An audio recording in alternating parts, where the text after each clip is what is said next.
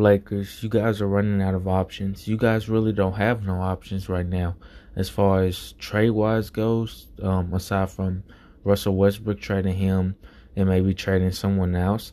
But I'm saying all this to say, since you guys have no options, you guys need to do something about it, um, physically, mentally, and just start winning games, especially.